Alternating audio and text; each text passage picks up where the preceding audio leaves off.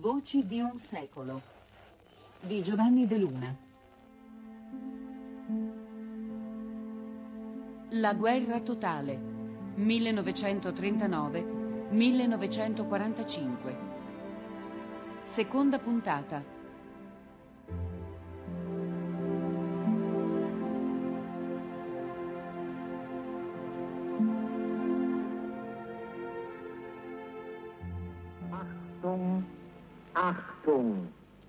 Ist der Befehlsstand der ersten Flakdivision Berlin. Die gemeldeten Bomberverbände befinden sich im Raum Hannover-Braunschweig. Wir kommen wieder.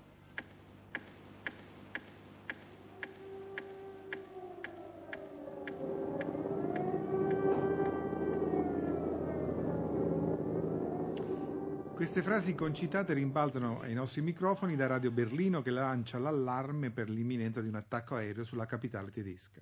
Gli aerei nemici sono segnalati su Hannover ed è scattata la legge del contrappasso. Sulle città tedesche si scatena adesso lo stesso orrore sperimentato dalle città inglesi all'inizio della guerra. Siamo nel cuore della guerra totale. Se è vero che guerra totale vuol dire una guerra combattuta con tutti i mezzi e vuol dire soprattutto una guerra che coinvolge senza distinzioni i civili e i militari, senza far eccezioni tra il fronte e le retrovie, lo strumento principale che rese la seconda guerra mondiale la prima guerra totale della storia furono i bombardamenti aerei. Le bombe cancellavano, azzeravano ogni distinzione tra chi combatteva e chi non combatteva, tra chi era civile e tra chi aveva scelto invece di militare direttamente sui fronti bellici. In questo senso la, le vittime del, dei bombardamenti rappresentano forse dire, la cifra più emblematica, più paradigmatica per farci capire l'orrore di quella guerra. Noi oggi attraverseremo un po' tutte le capitali europee perché la radio, ancora una volta, ci restituisce una profonda uniformità di comportamenti, pur all'interno invece di fronti rigidamente contrapposti dal punto di vista ideologico. Da Berlino passiamo di fatti a Londra attraverso un documento curioso, un documento trasmesso dalla BBC che intervista un impiegato che parla della sua bomba, sì, perché ha personalizzato diciamo, l'ordigno di morte che lo ha inseguito in una delle incursioni aeree più disastrose che investì la capitale inglese, quelle dell'11 maggio 1941. I wonder, would you like to hear about my bomb? It isn't a bad story, and as you know, raids are pretty frequent in London, about six a day, so most people have some pet tale of their own experience. Volete sentire la storia della mia bomba? Non è una brutta storia. E come sapete le incursioni aeree sono piuttosto frequenti a Londra, circa sei il giorno. Perciò quasi tutti hanno esperienze personali da raccontare e spesso queste sfiorano la tragedia. Ho detto la mia bomba, usando il possessivo. A dire il vero le bombe erano due, in rapida successione, e poi altre due. Ovviamente gli effetti non mi sono stati fatali, non sarei qui a raccontarveli. Comunque questo è ciò che mi è successo con la mia bomba. Ero diretto verso una casa che sta sul lato di un famoso parco londinese. Stavo viaggiando con l'autobus quando suonarono le sirene. Beh, adesso gli autisti sono autorizzati a comportarsi come vogliono. Possono fermarsi per cercare riparo in un rifugio oppure proseguire la corsa fino al capolinea. Bene, il mio autista decise di proseguire, quindi a un certo punto, poiché l'autobus stava per svoltare a sinistra, mentre io ero diretto a destra, dovetti scendere. Scesi, ma non ero sicuro sul da farsi. Sembrava tutto molto silenzioso, troppo silenzioso. Allora mi misi a pensare. Mi conveniva raggiungere un rifugio attraversando un terreno relativamente scoperto, oppure proseguire verso la casa che era a poca distanza. Beh, eh, poiché sembra che non capiti mai nulla, né a te né a coloro che ti stanno attorno, decisi di andare avanti, senza pensarci oltre. Camminavo sul marciapiede del lato della casa. Avevo fatto circa dieci passi quando mi dovetti decidere per davvero. Sentii improvvisamente quel sibilo devastatore di bombe urlanti, non una, ma due, un suono orrendo e agghiacciante. Di solito ti rimangono giusto due secondi di tempo. Non so proprio come mi sono convinto a farlo, ma mi sono tuffato alla mia destra con un solo movimento, finendo in un giardino. Cappello, ombrello, maschera antigas, tutto. Il giardino, a proposito, aveva uno steccato di legno estremamente fragile. Una signora dietro di me, l'unica persona nelle vicinanze, vedendomi fare questa mossa, mi imitò. Si tuffò e atterrò sopra di me. Poi ci furono due potentissime esplosioni, un rumore paragonabile a tutti i fuochi d'artificio che abbiate mai sentito, tutti insieme, uno scoppio gelido. E il marciapiede di fronte saltò in aria proiettato a un angolo di 45 gradi.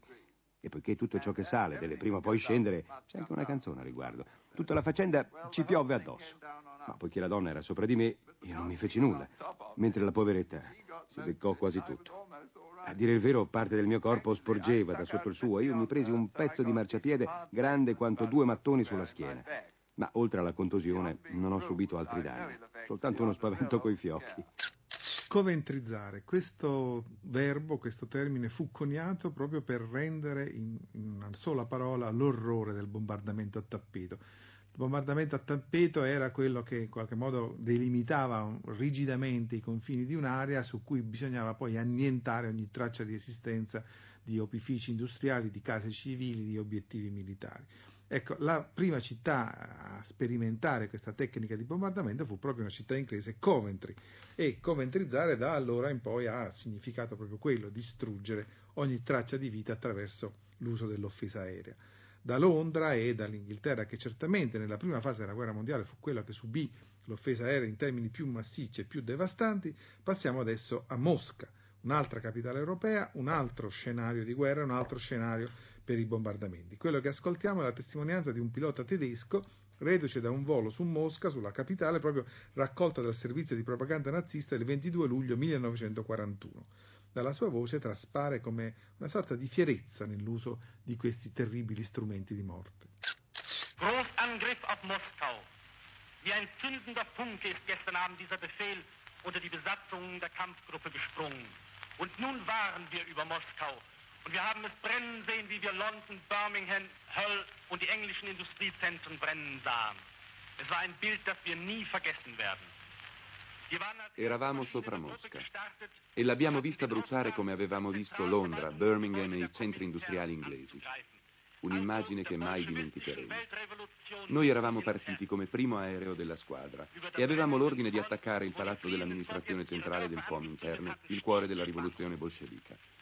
La squadriglia si è alzata dal fronte dove i sovietici in fuga avevano incendiato i loro villaggi. E poi si vedeva la luce di più di cento riflettori di Mosca e sotto un enorme incendio rosso. Noi eravamo il primo aereo della squadra, ma prima di noi dovevano esserne già passati molti altri perché il quartiere governativo era ovunque in fiamme. Ci abbassammo. Sotto di noi c'era il fiume Moscova. In questa ansa doveva essere il nostro obiettivo, ma tutto era già in fiamme. Non avrebbe avuto senso lanciare le nostre bombe in questo mare di fiamme. A quel punto dovevamo attaccare un bersaglio alternativo, una centrale elettrica nel sud-ovest della città. E poi cadevano le nostre bombe incendiarie. È una sensazione strana e se uno non l'ha vissuta non può immaginarsela. Sotto spuntano mille piccoli funghi di fuoco, prima gialli, questo è il fuoco delle bombe incendiarie, e poi comincia l'incendio rosso con una grande nuvola di fumo. E davanti, dietro e ai nostri fianchi ovunque cadevano bombe e un incendio stava accanto all'altro. Durante il ritorno abbiamo visto ancora per molti chilometri questo gigantesco incendio. Überall warfen die anderen Maschinen ihre Bomben und ein Brand stand neben dem anderen. Als wir uns auf den Heimweg machten, haben wir noch viele Kilometer weit diesen riesenhaften Brand von Moskau gesehen. Radio Berlino trasmise questa dichiarazione di questo pilota il 22 luglio 1941, quindi un mese dopo l'attacco sferrato da Hitler all'Unione Sovietica. Fino ad allora, fino all'estate del 1941, il nostro paese era stato parzialmente risparmiato dall'orrore dei grandi bombardamenti e dei bombardamenti a tappeto. Le incursioni erano sporadiche, con bombe di piccolo calibro e, come dire, anche legate alle distanze da cui gli aerei eh, alleati dovevano partire per venire a bombardare il nostro paese. Le basi erano molto lontane dalle nostre coste e dalle nostre frontiere. Poi, mano a mano che la guerra si avvicinò, mano a mano che i fronti arretravano verso la penisola e si scatenò l'orrore. Il primo grande ciclo di bombardamenti che investì l'Italia fu quello dell'ottobre-novembre 1942.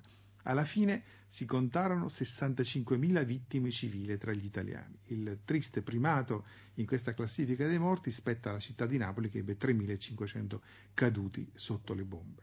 Il primo area bombing, il primo bombardamento a tappeto sperimentato dalle nostre città toccò però a Milano il 13 agosto 1943. 2000 tonnellate di bombe e spezzoni incendiari trasformarono la città in un enorme braciere. Così Salvatore Quasimodo descrisse quella tragedia. Invano cerchi tra la polvere, povera mano, la città è morta. È morta. È udito l'ultimo rombo sul cuore del naviglio e l'usignolo è caduto dall'antenna alta sul convento dove cantava prima del tramonto. Non scavate pozzi nei cortili, i vivi non hanno più sete. Non toccate i morti così rossi così gonfi. Lasciateli nella terra delle loro case. La città è morta. È morta.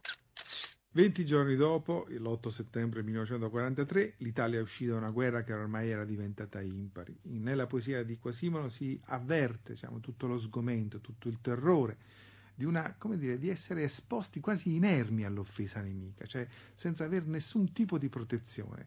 La reazione degli italiani fu quella di, una, dire, di una, un profondo rifugiarsi nella fede religiosa. È impressionante da questo punto di vista come per esempio proprio all'orrore dei bombardamenti si coniuga una fortissima ripresa del culto mariano. La Madonna della Consolata a Torino, così come la Madonna di Pompeia a Napoli, rappresentarono in quel momento una, una sorta di grande madre salvifica a cui appoggiarsi nel momento in cui tutte le risorse difensive del paese erano state azzerate da una impreparazione tanto tragica, tanto eh, sprovveduta ma di questo parleremo ancora domani in un altro appuntamento con la guerra totale, sempre su Radio 3 e sempre con Giovanni De Luna alla stessa ora.